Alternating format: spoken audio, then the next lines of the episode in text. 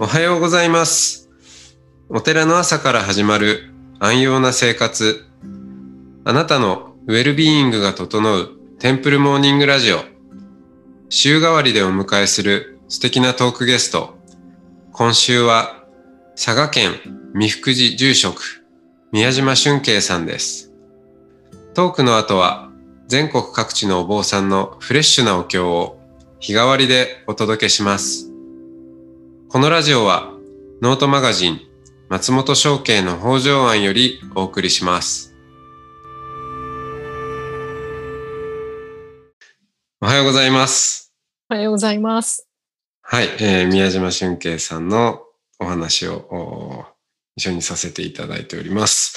えっ、と、あのー騒動に入って、まあ男性ばっかりの中に入っていったっていう、で、えーお話を伺ってて、で、え1年で降りてきて、いよいよ、まあお寺をやるということで、いやあのーまあ私も随分いろんなお坊さん、曹洞宗のお坊さんとも、えー交流もさせていただきますけど、やっぱりあのカルチャーの中で女性住職やるっていうのは、本当大変だと思いますよね。まあ、まず、あ、そっか、あれだ、あのー、修行道場でも、まず剃髪するわけですよね。うーん、そうなんですよ。うん啓発が実は一番しんどくて、ああ、何が嫌かだったかっていうと、お坊さんになること自体は、その自分で納得できればなれ、いいいな、やろうと思えたんですけど、そこに啓発が入ってきちゃったので、啓発しなきゃいけないのかっていうのが大問題でしたね。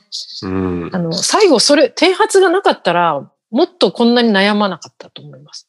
し、うん。曹洞宗で女性が増えない理由は啓発があるからですね。確実に思いますね。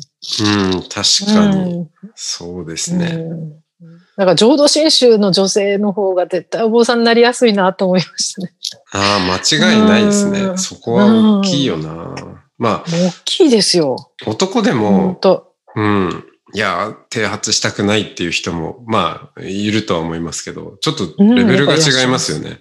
あもうだから、なんか、私男だったら、全然それ言わないと思うんですよ。剃髪と、そんな髪の毛ぐらいでって思うんですけど、うん。むしろ、まあ陸上部時点で沿ってそうですよね。うんなんかもう全然、もう早くなるならみたいな感じで、そんな 髪の毛がなくて早くなれるんだな。そうです抵ね。抗がないなら。抵抗がが。そうなんですよ。いやもう、本当に、だから、でも自問自答の繰り返しで、もう本当それが私の人生でも大きな悩みですね。はい。実際、あの、修行に行くときは、その感情を一旦横に置いたんですよね。考えないようにしようと思って。うん。考えても答えが変わらないんですよ。それなければいけないっていうだけの話なので、あの、どう考えても変えようがない事実なので、事実というか、ものなので、うん。じゃあもう考えてもしょうがないから、考えないことにして、で、啓発をしていったと。うんで。時間もなかったので、行ったんですけど、やっぱり、あの、修行中は別にいいんですよね。みんな啓発してるからいいんですけど、帰ってきたら、やっぱり一社会人としての生活があるので、うんあの、スーパーに買い物に行ったり、あの、銀行に行くこともあれば、あの、いろんな 病院にね、受診することもあるし、図書館に行ったり、お買い物、洋服を買いに行くこともあるし、えー電車に乗ってどっか行くこともあるし、そういうなんか一般的な生活があるわけですよね。お坊さんといえども。でそれをするときにものすごく辛くなってきて、で、で自分をずっと、あの、なんて言いますかね。こう、自分の中で大丈夫だ、大丈夫だってずっと言い聞かせてて、私は曹洞宗の僧侶としてや、しているんだから、これが当たり前の姿だから、何にも悲しむこともないし、あの、堂々としていいと。あの、女性としては髪の毛はないけれども、それは女性がいい、きあの、綺麗か綺麗じゃないかとか、あの、いい人かどうかっていうのは全く関係ないことで、うん髪の毛がないことをそんなに悲観することはないとずっと自分に言い聞かせて、そして、うん。あの女性としての24、5歳の頃の私なんですけど、その女性として一番いい、まあ、いわゆる時期ですよね。美しさの中では、あの、うん若い頃ですよね。であっても、うん別に髪の毛があるからないから、綺麗じゃないとか、あの、醜いとかっていうのはまたおかしいことだから、髪の毛がなくたって綺麗な人は綺麗なんだから、あの、全くそれを気にするなってずっと自分に言い聞かせて、うんあの、生き方の問題だからと、その、うん相当宗僧侶として堂々と生きなさいと、ずっと自分に、もう一人の自分が教えてくれるわけですよね。ずっと。うん大丈夫だ、大丈夫だって、あなたはいいんだよ、大丈夫だよって、堂々としてるじゃないって。でみんなから、よく頑張ってるねとか、あの、まあ、25歳ぐらいだから、あの、わ若くて、あの、まあ、綺麗に見えるんでしょうね。綺麗にされてるよ。綺麗なお坊さんで、あの、いいねとか、素敵ねとか言う人もいらっしゃるし、よくなったねって感心してくれて、立派ねって言ってくれる人もいっぱいいたわけですよね。うんだから本当に自信をにも持ちなさいと。私の、もう一人の私は、私に言うんですけど、うんうんで、頭ではそれを分かってるんですよね。堂々としよう。で、剃髪もきれいにしてやってれば、未熟者ではあっても、周りの男性のお坊さんたちからもちゃんと認められて、あの、対等に扱ってもらえてはいたので、あうん。のそれはそれで収まってたんですよ、きちっと。枠に入ってたんですね。はい だから何の心配もいらないのに、私の中では、一個人の私は、なんか、すごく嘆いていまして、で、だんだんだんだんそれが大きく膨らんできて、最初は聞こえない声なのに、だんだんだんだん、なんか悲しいって言い出すんですよ。ずっと、私の中で。で寂しいし、悲しいし、あの、あなたはそれが、その生き方が本当にあなたは幸せなのかっていう問いがずっと出てくると。で、うんまあ、そでの、一方言い聞かせてはいるんだけれどうんも、、そう。だから二人いるような感じなんですよね。あの、言い聞かせる、私をなだめる私と、うんいや、髪の毛がなくて悲しいよねって言ってくる私がいるんですよ。うん、悲しいよね、寂しいよね、辛いよねっていう声がだんだん大きくなって、で、あの、戻ってきてから2年ぐらいでしょうかね、1年ぐらいか、のぐらい経つと、その、あの、結婚とかがやっぱりで思い浮かぶんですよね。その、将来的に。はい。あの、自分の将来をどうするかっていう。あのまあ、ここに足を、地に足をつけて生きると決めたのはいいんだけれども、うんじゃあ人生設計をどうしようかってなって、結婚しないのって、うん、ですよね。その、あの、お見合いをして、えーう僧侶の、まあ、お婿さんをもらって、その人に住職を継いでもらおうっていうパターンじゃなく、えーはい自分自身が、えー後継ぎとしてやるぞと決めて、まあ、剃髪もしてやっているけど、今度は、あの、自分自身の、こう、まあ、人生っていうか、あうん、い今、今から別に、その、お坊さんとお見合いしなきゃとかはないけど、そこはもう自分でやることに決めたから。うん。でも、それはそれとして、結婚とか家庭とかっていうことが、また今度、うん改めて浮かび上がってくるわけですね。んそうですね。まあ、そうやって考えたら、私結婚しないって思ってる人ではない、なかったんです、もともと。うんうんはいそこはギリギリ良かった。あの、父の影響もあったから、男性はちょっと怖いなとか、あんまり好ましくないなっていうのはあったんですけど、男性自体に対してって男いうね。そうですね。男性、恐怖症っていうか男性嫌いではなかったんですね。うん。はい。はいうんはい。だからそれは良かった。良かったです。セーフです。これがもっとひどかったら、多分もう結婚しないになってたと思うんですけど、はい。はい。あの、でもそこまではななかった。だおだうん父の愛情もちゃんと受けてたんですよね、一人っ子で。うんうん父も愛情は深かったので、大事に育ててはくれてたから、父が本当に嫌いなわけではなかったんですね。だから、うんその、結婚はしたいと思って、でそういう気持ちもあったし、うんそしたら髪の毛がなくてどうやって結婚相手を見つけるのと。お見合いじゃちょっとねっていうのもあったし、どうしようって私20 5、5 6歳の私が、どうやってこれから出会うのかなってやっぱ思った時に、悲しいねとか、寂しいねとか、うん。辛いよねっていう声の方がだんだん大きくなってくるんですよね。うん。で、で、人の美しさは、その手、髪がお坊さんだからないわわけで、そこで美しさは測れないんだから、堂々として明るく生きることが大事よと、こっちの人は言うんですよ。うん。うん そうだそうだと。だから堂々としていようと思って、人前では堂々としているんだけど、でも家に帰って一人の時間になると、その、辛いよねっていう声がすごい出てきちゃって、もうだんだん、んその声が対等になってくるんですよね。対等になってものすごいきつかったんですよ。で、もう、こっちが出てきたり、こっちが出てきたりするから、もう精神的にもうフラフラになっちゃうんですね。で、気づいたら母が、もうあなたやばいっていうことになって、ずっと母に相談はもちろんしてて、母あ。はうん本当にいいパートナーで、うんえっ、と、ものすごく人の話を聞ける優しい人で、ど努力家だし苦労人なので、何でも話せるんですね。うん。だから、本当にいいカウンセリング能力もすごく高いし、あの、傾聴力もすごく高い人なので、あの、本当立派な方です。だから、私の悩みとか考えをいつもちゃんと話をしてたんですよね。何でも。うんはい。だから、すごいいいパートナーだった。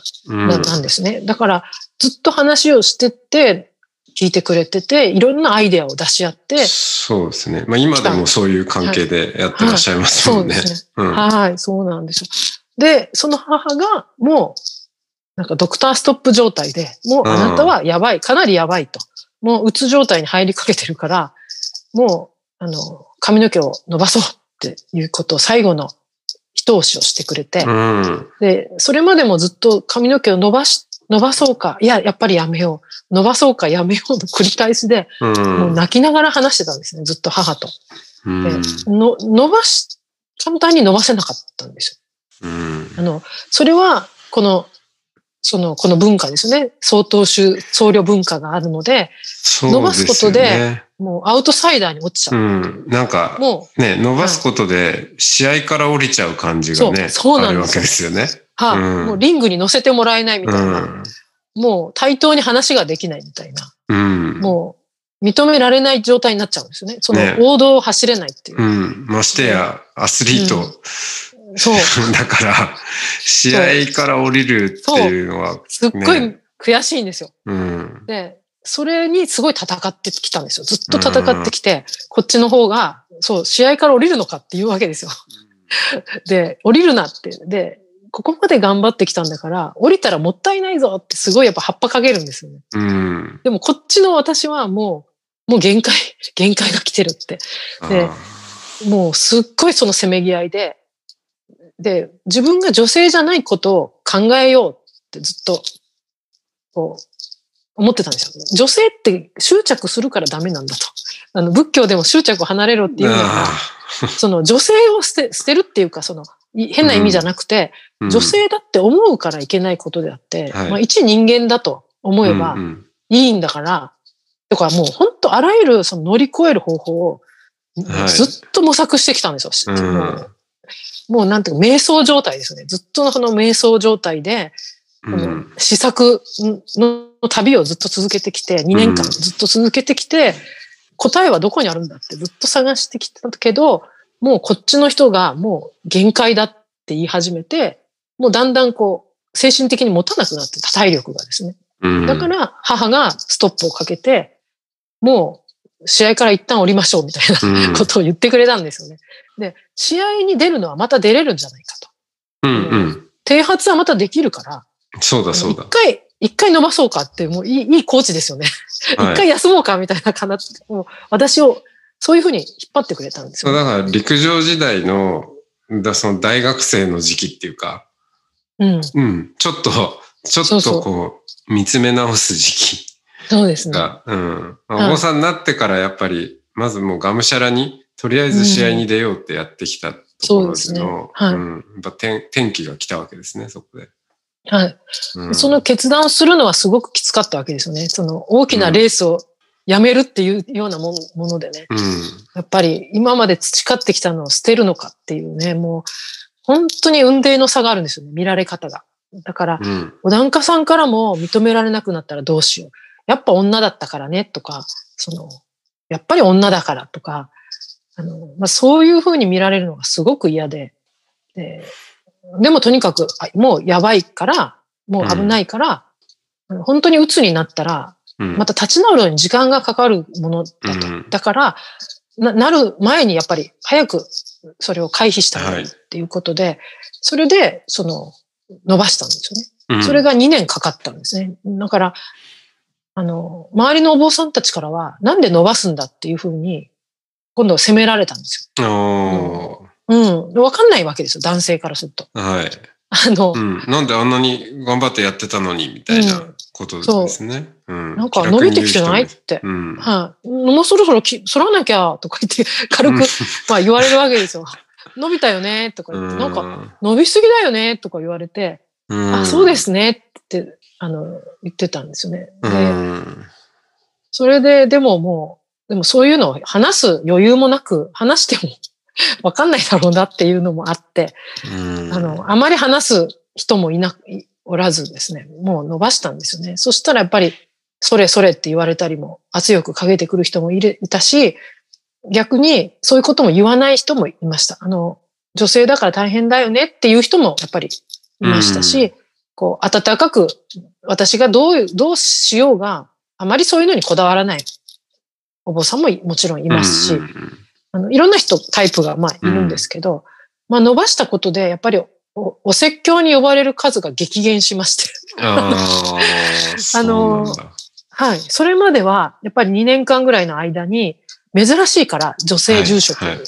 うん。もう、もうなったから、うん。そして、ね、若いし、珍しいキャラクターなわけですよね。う だから、物珍しさにやっぱみんな呼んでくれることもあって、んうん。だから、あの、それはそれで私が望むことでもあったんですよ。その、うんうん私が僧侶になったら、布教を頑張ろうと思ってたんですね。うん。あの、もともと中学校の社会科系の先生を目指してたので、うん。あの、人前で話すっていうことには抵抗がなくて、うん。あの、人に物事を分かりやすくこう教えるとか、子供に分かりやすく教えて、子供が分かったって言ってくれるとか、あの、そういう知ることの喜びを味わうことがすごく私も好きだから、じゃあ私は仏教の先生になろう、なればいいんだと思って僧侶になったので、話すことは、上手い下手は別として抵抗があまりなくて、だから呼ばれるのは嬉しかったんですね。それから、うんあの、護衛歌っていう歌もにも出会って、曹洞宗の歌に出会って、あの、いい先生がいらっしゃったし、すごく憧れて、習い始めたらとっても楽しくて、あの、今まで歌を稽古するとか、その、わざわざなんか、カラオケがすごく好きとか、そういうこともなかったんですけど、どっちかっていうと苦手だったのに、あの、護衛歌を習い始めたら、歌の楽しさとか、あの、歌う心地よさとか、ストレスの発散とか、そういうのに気づいて、あ、すごく楽しいんだなっていうのを知って、どんどん、うあの、護衛歌の勉強もしていって、で、将来は、あの、護衛歌の特派布教師、売歌の特派布教師って言って、うあん。の、曹洞宗の、あの、えー指導者、護衛歌の指導者の僧侶になりたいって思うほど、夢を思うほど、あの、好きになったんですね。だけど、もう髪を伸ばすっていうことは全部それらから降りるっていうことを表しています。だから本当に髪を伸ばすことは一大決心で、あの、辛かったんですね。だけど、うんやはりもう伸ばした方がいいと。一旦息抜きした方がいいということで、見つめ直すために伸ばして。そしたら、あの、すごく幸せになりまして。うん。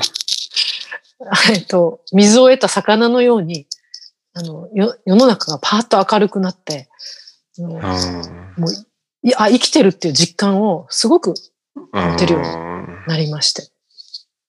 たった髪の毛があるかないかで、こんなに違うんだって、お女性として、うん。あの、スーパーに行くのも、今までずっとその、がんの患者さん用のを注文して、深く被っていくことがあったんですけど、あと、ウィッグを、カツラを買って、はめていくこともあったんですけど、もう近所じゃまずウィッグはつけられないわけですよ。そのみんな知ってる人ばっかりなんで、田舎だから。だから、そその、ウィッグをつけるのは本当に遠くに出かけるとか、うん。もう、ま、まず地元の人に会わないような時にいつけれることであって、うん。普段つけにくいし、あの、ウィッグつけても、なんか蒸れるんですよ、頭が。すごうんく汗とか。うん。夏とか本当に嫌で、なんかもう痒いし、もうポリポリポリポリ書きたいし。だからなんか、ウィッグつけてまでねっていう、なんかそこまでしての髪が、もうするのも、なんか虚しさを感じてて。うん。でだから、だからまあ基本帽子だったんですけど、でもいつも人の視線が気になって、あの気にしすぎる、してたと思うんですけど、その、すごくなんか嫌で、惨めで、うん自分がだんだんだんだんちっちゃくなってたんですね。自分のその、自分っていうものが、うん。すごく小さくなってって、その、本当惨めだったんですね。だから、髪を伸ばした途端、それがなくなって、もうか帽子もかぶらずに、堂々と外を歩けるっていうのが、ものすごく幸せで、うん、こんなに世の中は明るかったのかっていう感じで、こう、サングラスを取るような、そのなんか晴うんれ晴れ間が差してくるような、そういう経験をして、それで、あの、うん、あの、婚活とかもして、うんあ。の旦那様に出会ったりとかうん。しましたね。いや、あの、この話はぜひいろんな二層さんにも聞いていただくとすごい共感がありそうな気がしますね。はい。うんあの、じゃあちょっとお時間もなんで、じゃあ今日はこの辺でありがとうございます。はい。はい。ありがとうございました。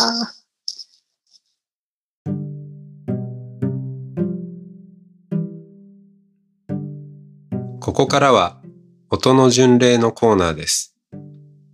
全国各地のお坊さんのフレッシュなお経を日替わりでお届けします。登場するお経やお坊さんに関する情報はノートマガジン音の巡礼をご覧ください。トークゲストへのメッセージやお経の感想などもノートマガジン音の巡礼ウェブサイトのコメント欄でお待ちしております。それでは今朝も音の巡礼へいってらっしゃい。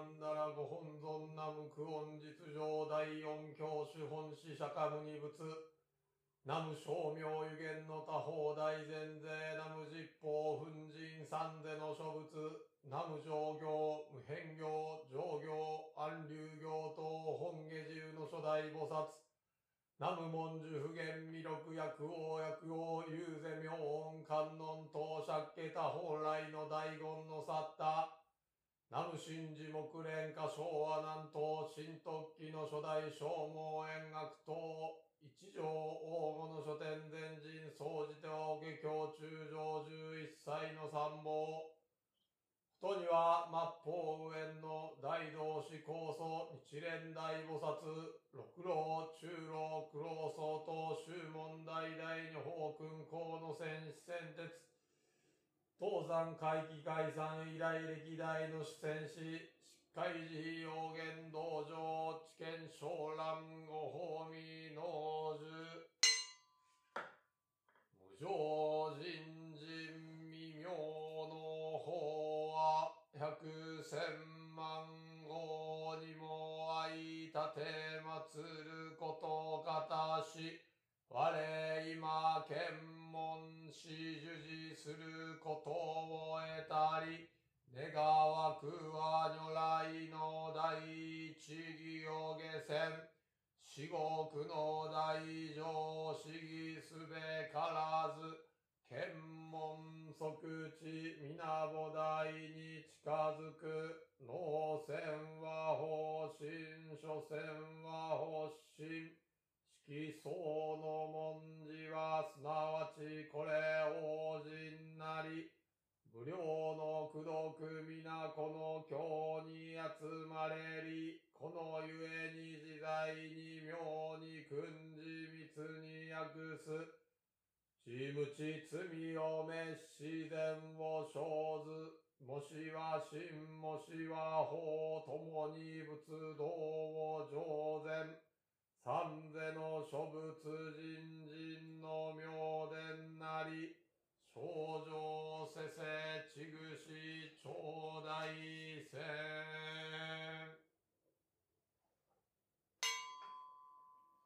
妙法蓮華経如来十両本大十六自我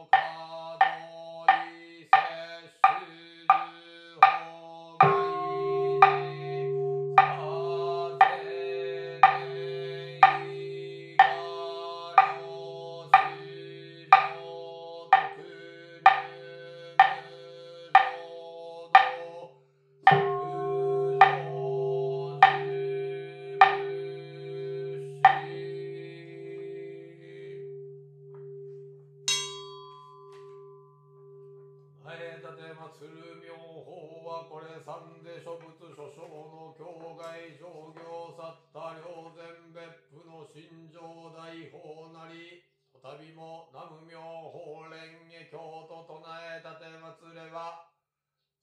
指示の一年三千召喚成就史上弱高度厳然しむさ三人の各体現れ我ら行者一切主上と同じく発祥の度に越して自受崩落戦。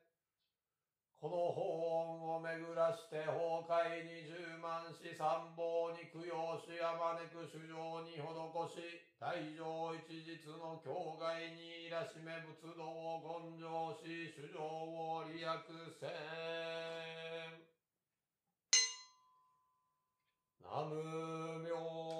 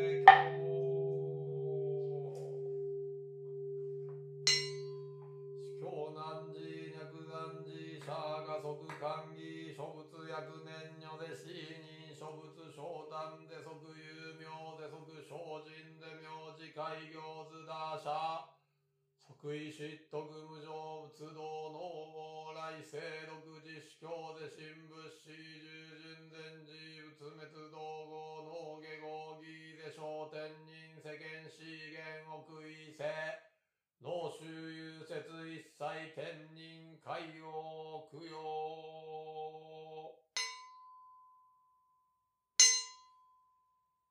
将来やつぶるところの功徳をもってはなむ輪年具足みぞう大曼荼羅感情の所存ことには末法上の大同志。高祖ナム日蓮大菩薩。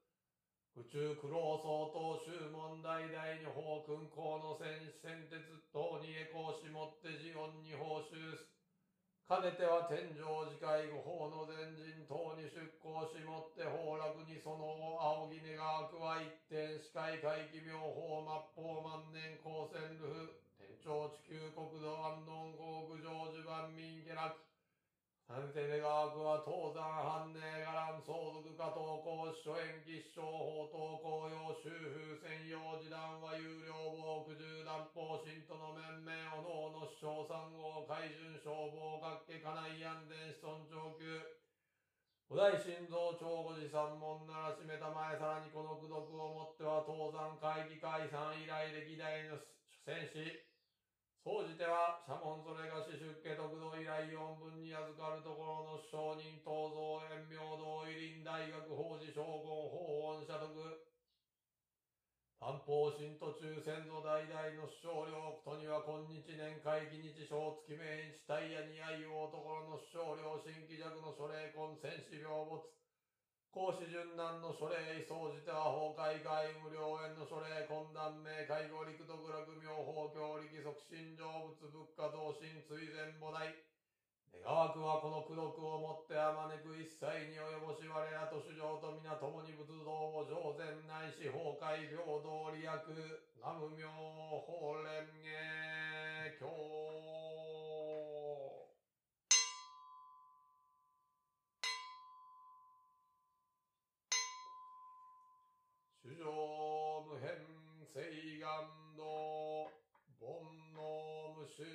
誓願断訪問無人誓願地。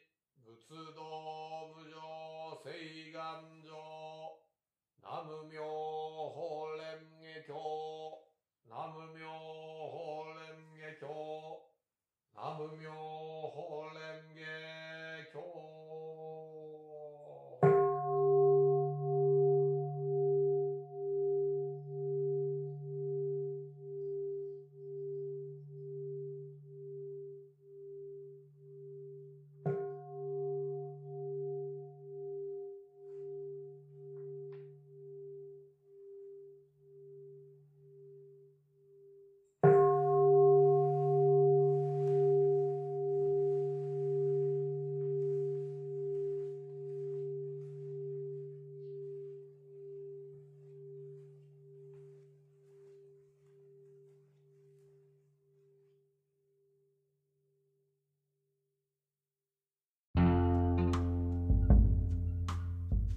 このポッドキャストはノートマガジン松本紹圭の方丈庵よりお送りしました。お経コーナーはノートマガジン音の巡礼のご協力でした。ゲストへのメッセージや番組の感想などはそれぞれのノートのコメント欄にてお待ちしております。それではまたテンプルモーニングラジオでお会いしましょう。